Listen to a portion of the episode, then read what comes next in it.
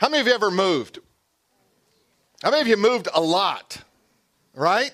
Okay, we've all moved. We all know the drama that goes into moving. We know, you know, we look at stuff and we go, why did I keep this? And then after we move, we're shocked because we go, where is that? And we can't figure out where that went because it was this then, and how did I get that? And then, and we're just like confused. We have boxes literally that we haven't opened in three moves. No, they're still taped shut. It's now a goal to see how long we can go without opening those boxes. I don't have a clue what's in them. They have stickers that go back 15 years. Now, that may not make sense to you. It doesn't have to. It's my box, right? You got your own baggage to carry around. I got mine. But we're going to talk about move, being moved, and moving.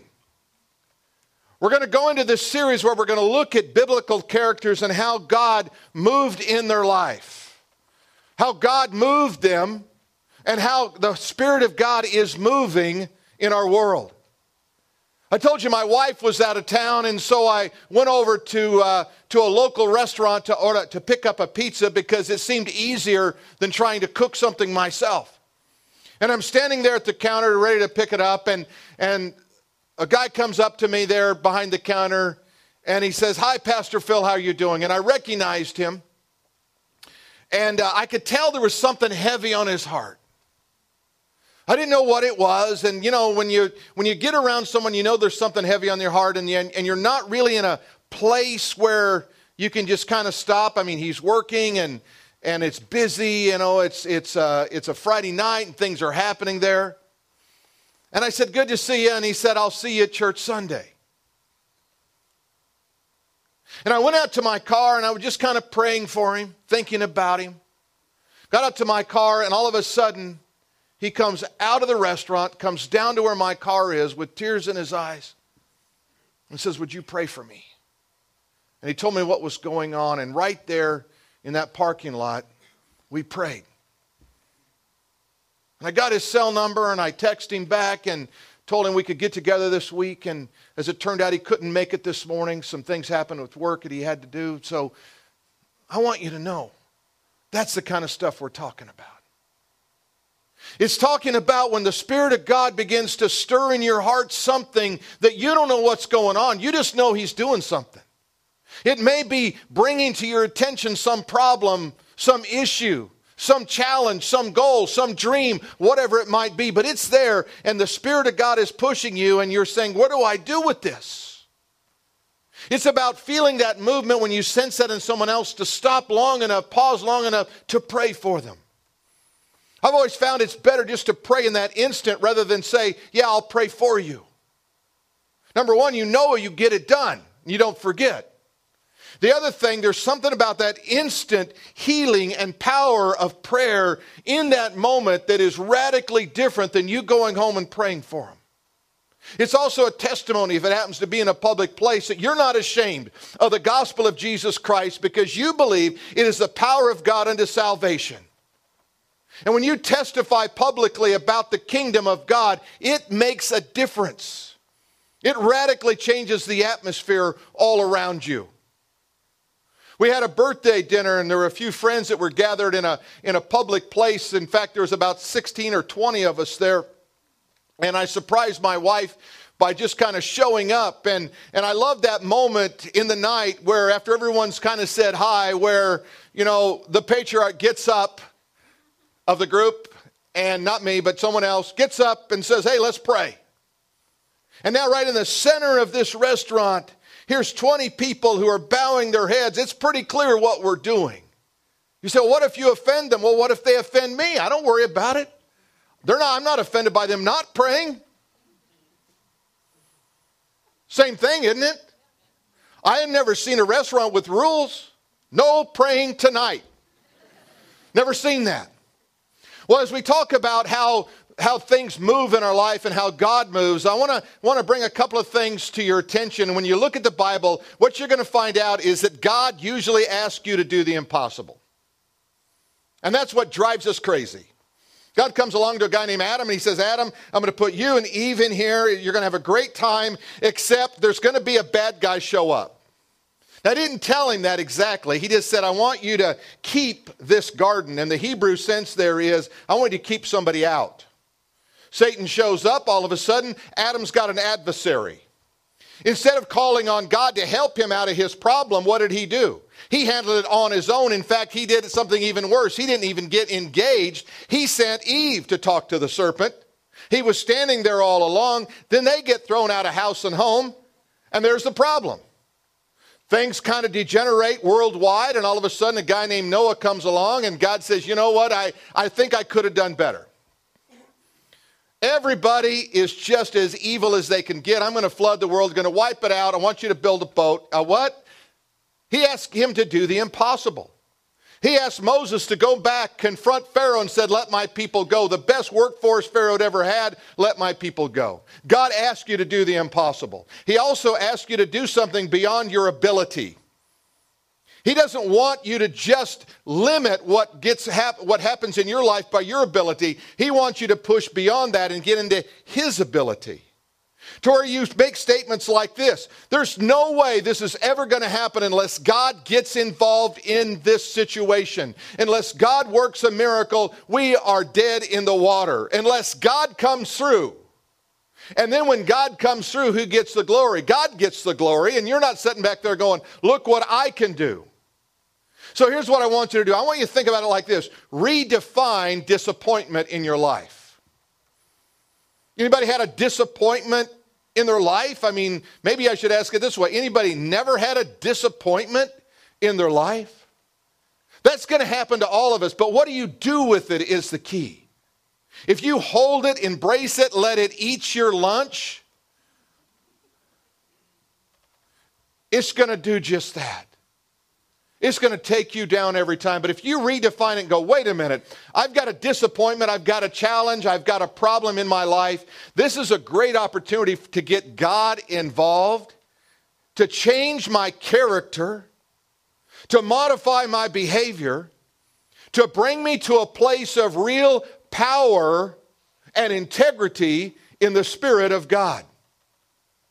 Jim, Cymbala wrote a book, and in that book, he is. Uh, uh, one of the key leadership components in the Brooklyn Tabernacle movement in New York. And many of you have heard about that. In fact, the, the person who installed the sound system for the Brooklyn Tabernacle in New York is the same person who did the design work uh, installation for us in our new worship center. That's pretty good news, right?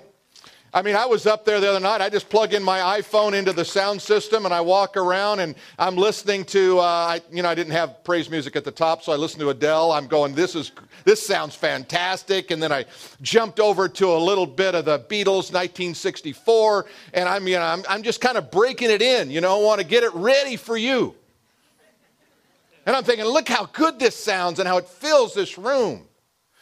I don't know if we can get used to it. We're kind of used to having the one at the front and it blows our hair straight back. So we might have to adapt and adopt a little bit of, uh, you know, you know, saner kind of approach to uh, sound, but I think you're going to love it.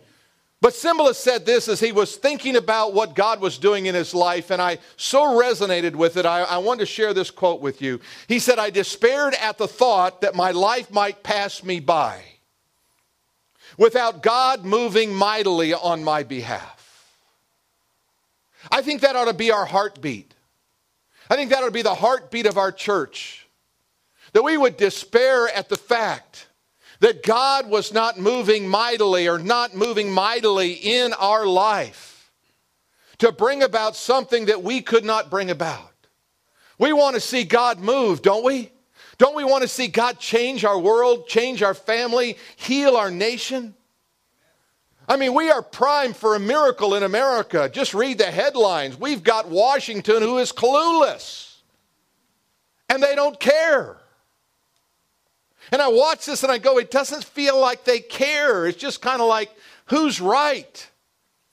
America doesn't really, it's not looking at who's going to win on this debate of Democrat or Republican or independent. What we really want is a nation that is intact, that has integrity and character, and moving in the direction of God Almighty upon which this nation was founded. That's what we want. In the book of Genesis, chapter 12, is a story of a man by the name of Abram. You know him as Abraham. In verse 1, it says, Now the Lord said to Abram,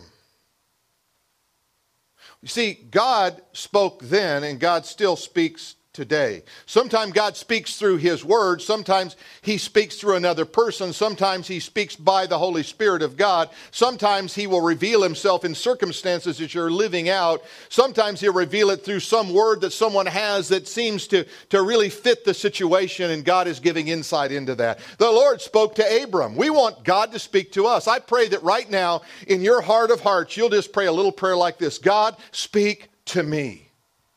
Speak to me, God. I need, I need to hear from you. And here's what God says to him He tells him to move. He says, Get out of your country. He was living in what we would call today Iraq. He was living in this place called Ur of the Chaldees in the biblical times. He said, I want you to move out of there. I want you to move away from your family and your father's house to a land that I will show you. Now, think about that. That's really bad directions. It's really not a good move if you think about it from a from a, a just a practical sense. I'm gonna I want you to get out of there. I'm gonna show you where you're gonna go as you go. Abram would in fact move about 400 miles in one direction. Then he would move 500 miles back, and then from that point on, he would just kind of traverse the land that God had given him.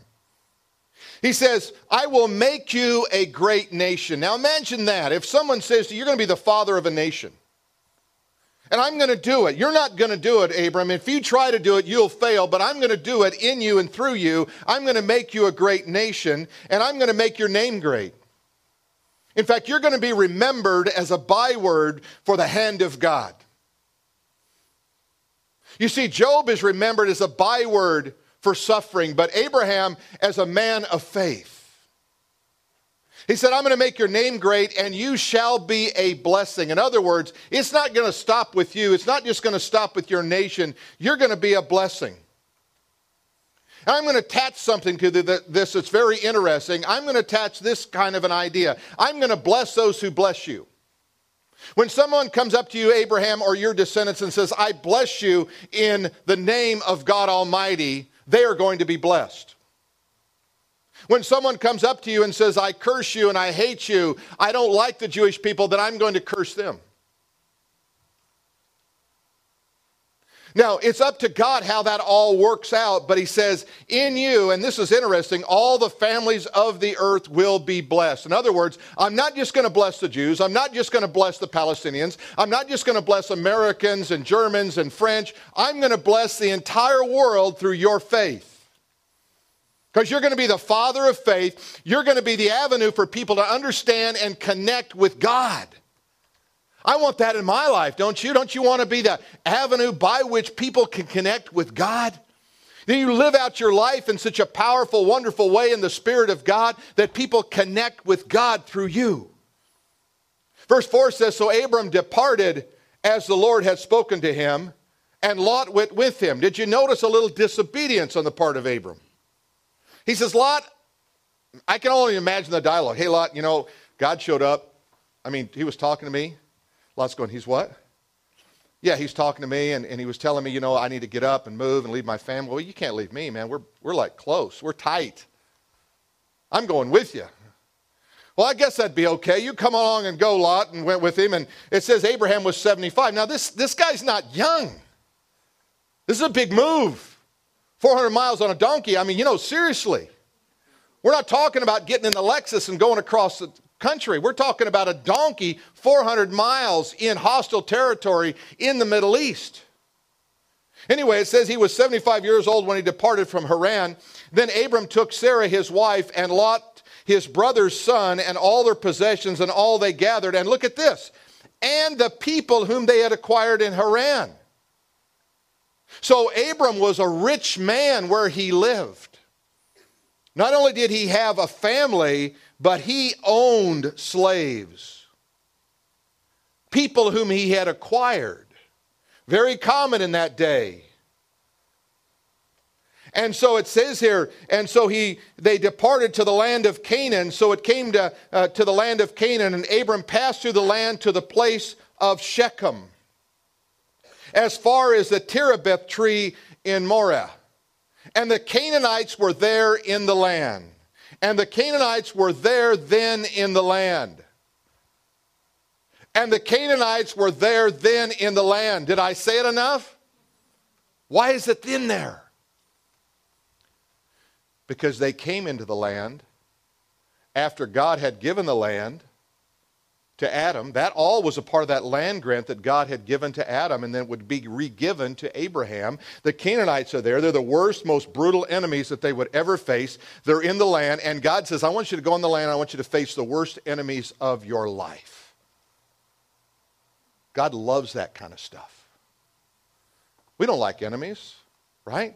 We don't like conflict. We want to avoid all that stuff. And God says, Here's what I want to do I'm going to take you and I'm going to thrust you into a place that's tied to promises, but in those promises, I'm going to have conflict because conflict is good for you. And when you face enemies and when you face giants, you find out what's really in you. Your character develops, your faith increases, and you are thrust forward. You advance in, in, in a forward motion in ways that you never would.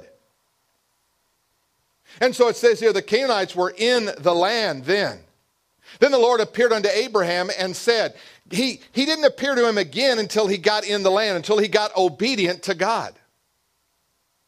Now the Lord appears to him. And here's the thing God doesn't reveal himself until you take a step in the right direction. We sit around and say, God, I just want you to speak to me and bless me and take care of all. No, no, God wants to, you to engage. You've heard me quote many times Joan of Arc. I love this quote. I mean, here's this 13, 14 year old little girl who leads the entire armies of France. She made this statement. She says, Act and God will act. Step out, see what God will do. I was filling out a loan application for this new loan. I was finishing up about 2 a.m. and I just started laughing. I thought, this is hilarious. We got our first one by a miracle, and here we are going to drop about two and a half points off this loan. We're going to save about $10,000 a month. The post office is paying a third of our mortgage. And they send us customers all day long. They come up and knock in trying to figure out where the post office is. We come in, get tell them about Jesus. I love God. And I'm filling out and think, well, let's just fill this one out and there's no prepay penalty. And as long as we can negotiate points and it doesn't kill us in the long haul, we, we may refinance again in, a, in another year. I don't plan on it. But we're going to be good stewards of what God has given us. Because we believe that we can propel ministry better when we're good stewards of all that God has given us.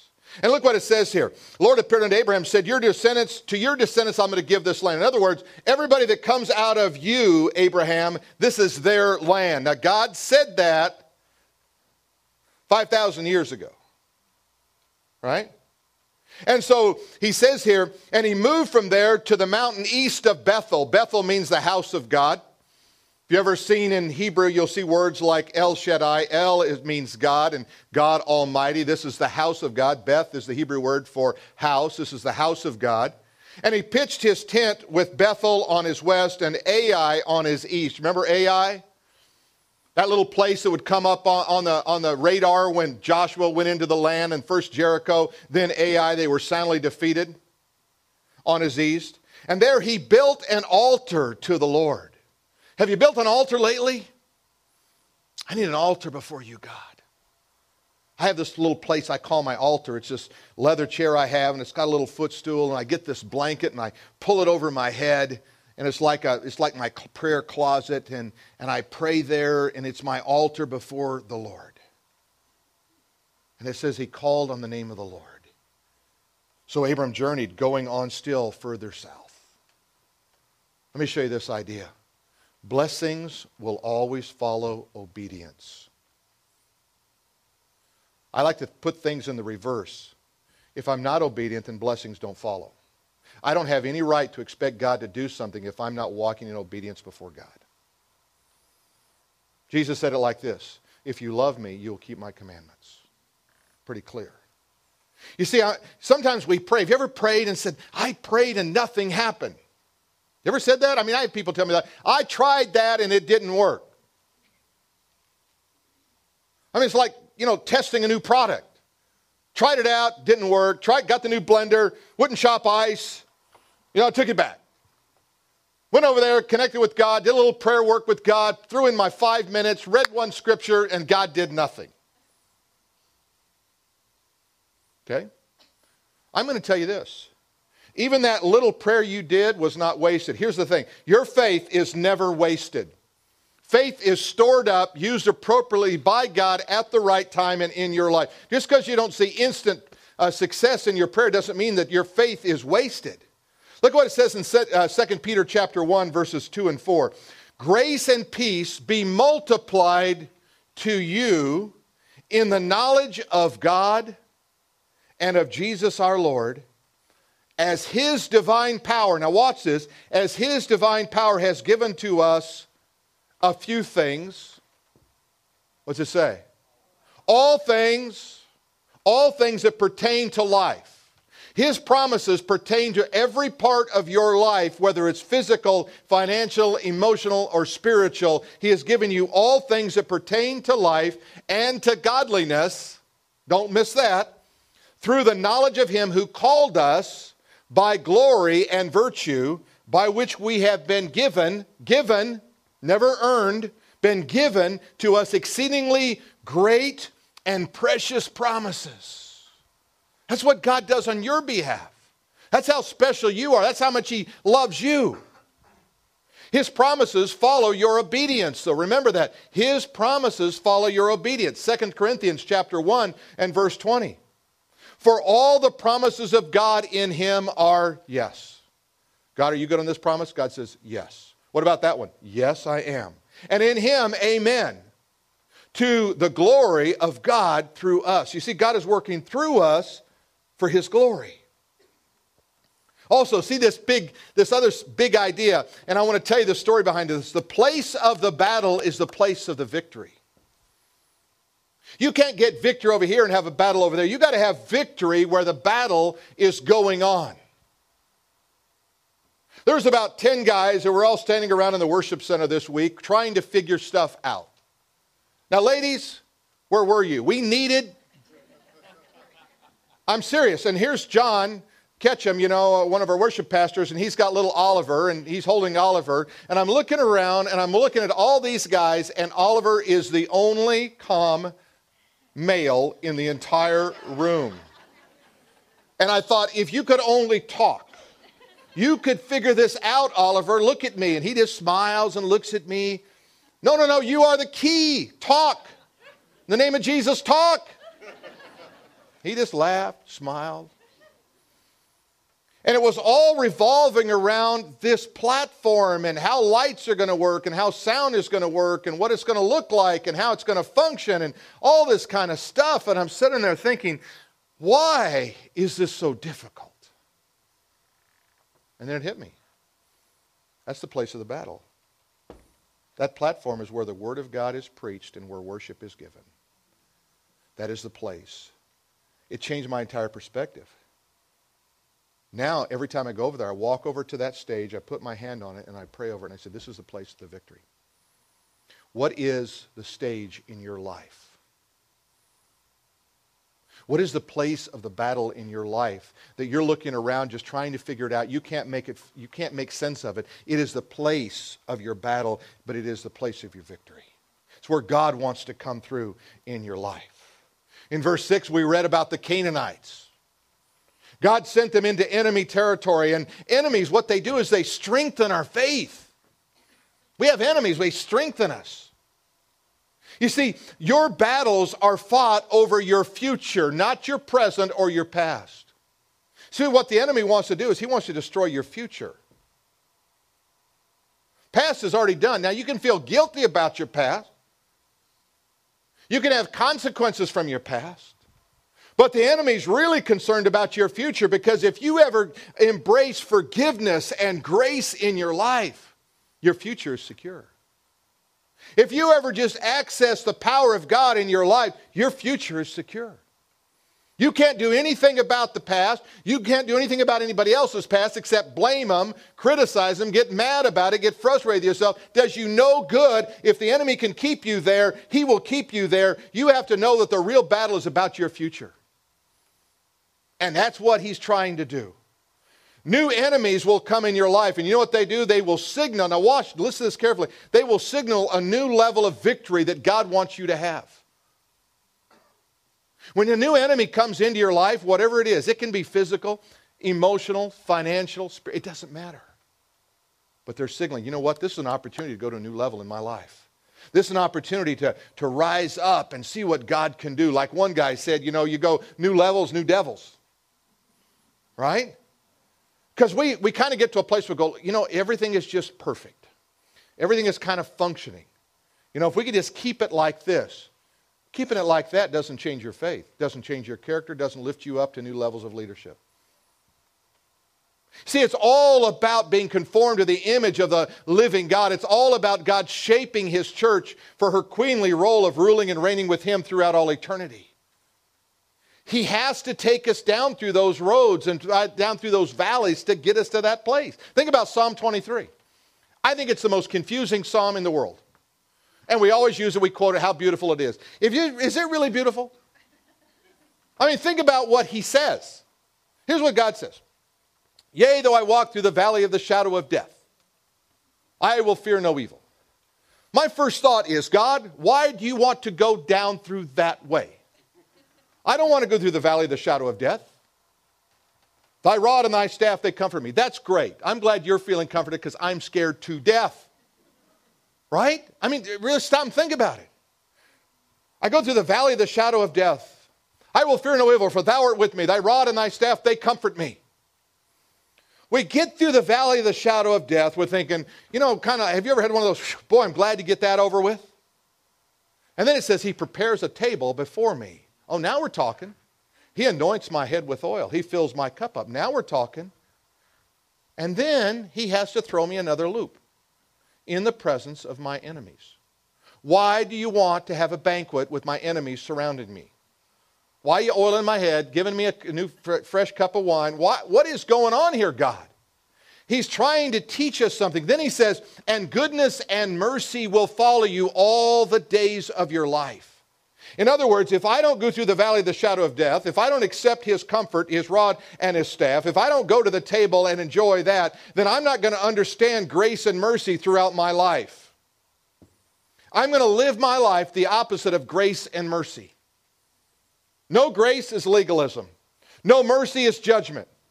My life is going to be lived with judgment, with legalism and I'm not going to understand God. I've got to go through the valley of the shadow of death to experience grace and mercy in my life.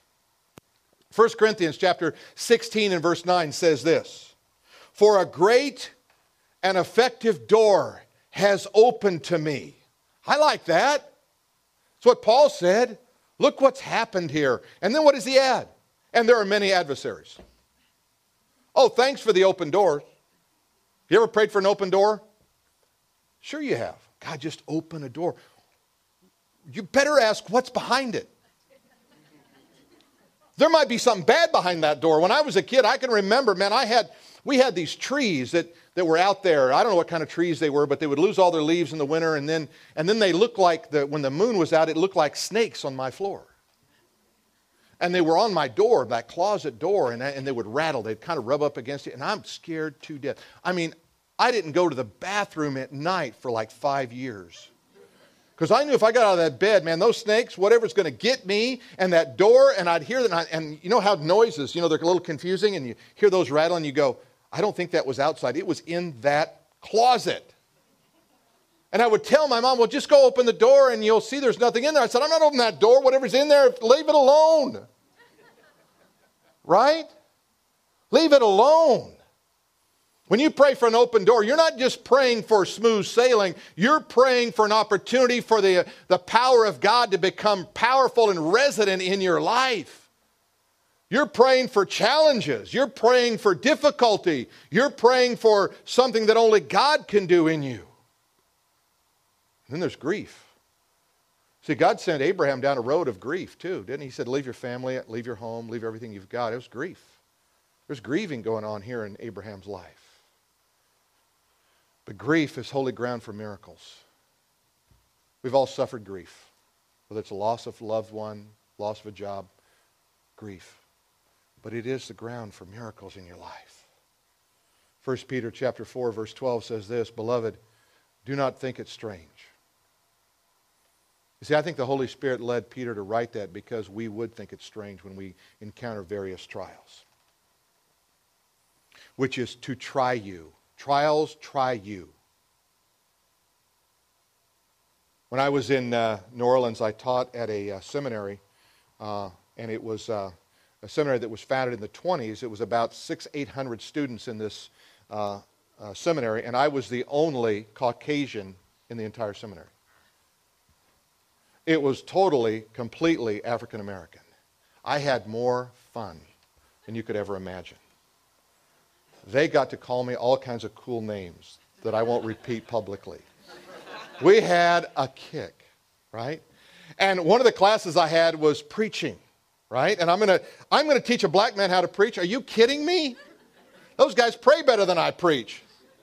So this guy gets up and he says, Today I'm going to talk about tribulation. I'm thinking, this is going to be good. And he said this, I have never forgotten it. He says, when God sends tribulation, he expects his people to tribulate. that's it. I'm going, that's it. If God's taking you down the road of tribulation, he expects you to tribulate. Why would he send tribulation if there's no tribulating?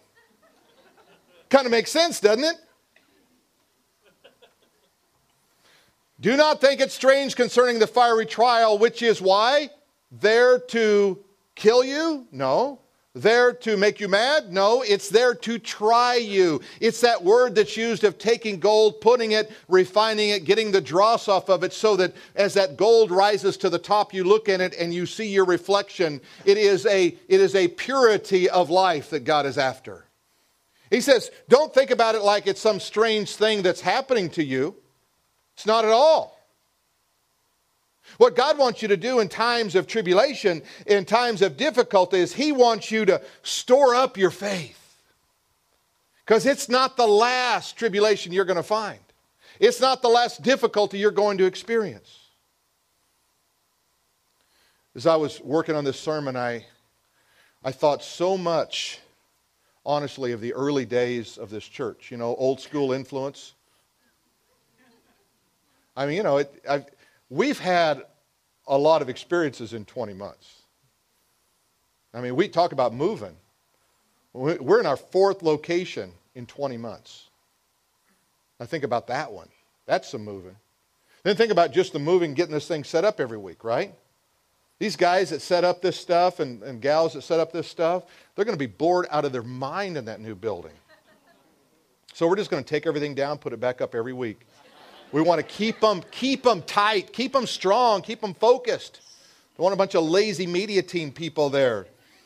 But I, you know, so many times, I, I, every time I drive down, uh, you know, Weir Canyon and I turn on Santa Ana, you know, and I, I think about going down to, you know, El Rancho, and then I think about coming down here. Every time I do that on Sunday, all I think about is how many times I drove, and my whole mindset was, will we make it another week? It was survival. I mean, my goal literally there for a few weeks was just somebody will show up next week. Will anyone show up? And I tell it my wife, she says, You have no faith. Don't talk like that. I said, Well, I'm still going to think it, even if you won't let me say it. But I did, and I thought about survival more than I thought about success. Many times, I mean, I was in a wrestling match, and when I, when I wrote this down, I thought, this is it. If your plans are to survive versus win, you're already defeated. If your plans are to survive rather than succeed, rather than win, you're already defeated. And what God was doing in me, God was having to adjust me. You see, it wasn't just about starting a church, it was about me how God's gonna, how God's gonna work in my life to make me better, to make me a greater man of faith. because he knew we were going to need some more faith. And he's doing the same thing in you. I love that little book of Joshua. It begins with a battle, and it's just kind of like it's always going on, you know. Even the last chapter, you know, it's a battle. They're going to get ready to cross over, you know, everything looks really good, you know, and Joshua has to say to him in the last chapter, he says, You know, why do you falter between two opinions? Why are you double minded, in other words? If the Lord be God, then follow him. If not, then follow the gods of the Amorites, in whose land we've passed. But as for me and my household, we will serve the Lord. It's a battle from start to finish. But my favorite chapter is probably chapter 14. Because here's Caleb. And Caleb is this guy, I mean, talk about this guy is the real deal. He is a warrior heart. If you want to get a warrior heart, man, you look at Caleb. Here's what it says in Joshua chapter 14 and verse 12 It may be that the Lord will be with me and I shall be able to drive them out as the Lord said. He said, he at that point is 85 years old. And he's saying in that moment to Joshua, you know, it may be the Lord will be with me and I will be able to drive them out and then that very next little phrase, it talks about the Anakim. You know who the Anakim were? They were the giants. They were the Goliaths. They were these big dudes that, that wandered the land that David had to kill. That wasn't the last of them. He had four brothers, and they all had children. And he says, and, and just kind of side note, and the Anakim were there. And here's this 85 year old guy going, you know what? I am ready for battle. I'm not quitting. I'm not coming up with an excuse because I'm 85. I'm going to drive them out. I'm going to work. I'm going to beat it down. I'm going for it. I appreciate that. Caleb, we ought to be a Caleb. When God appears, let me give you this thought. When God appears, everything changes. You ever notice that? And God's always there, right? We call that omnipresence. That means that God is present everywhere all the time. If He's here, He's there, He's here, He's there, He's everywhere. But when I talk about this, when you have an awareness of God showing up, have you ever noticed everything changes? You go, I feel like God is really working in my behalf right now. Everything changes. It happens in, in chapter uh, uh, 12 there in verse 7 of Genesis where it says, Then the Lord appeared to Abram. When? You ask the question, then? When? Why, why there? After he passed through the land, the Lord appeared to Abram. He had to walk by faith, not by sight. You try to walk by sight, you are dead in the water. Because the sight is going to mess you up every time. Activate your faith with action. Activate your faith. Say, I'm afraid. So what? Who cares? When you face your fears, they get smaller. When you run from them, they get bigger. The road to greater things is not neat or without setbacks or difficulty. If you're going to succeed in anything in life, it's going to be messy. It's going to be challenging. It's going to be difficult. And that's what makes it rewarding. That's why you feel so good when you're done. You go, wow, boy, I'm glad that's over with. Look what I did, and look what God did, and look how it all worked out. And pause long enough. Pause long enough to see the answer. See what God's doing. I like going up to the new worship center when nobody's there. I like going up there when people are there, but I like going up there when nobody's there. Don't get me wrong. I like going up there and I walk in there and I just say, I just want to pause long enough, God, and let you speak to me. Because sometimes I forget I'm so busy in the battle, I forget what you've done.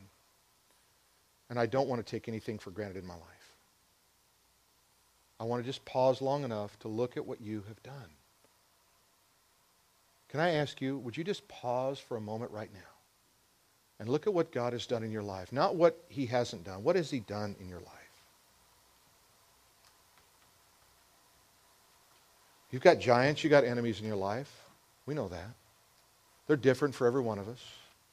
I almost think that the giants we face are custom designed by God to get us to the, the quickest route to faith.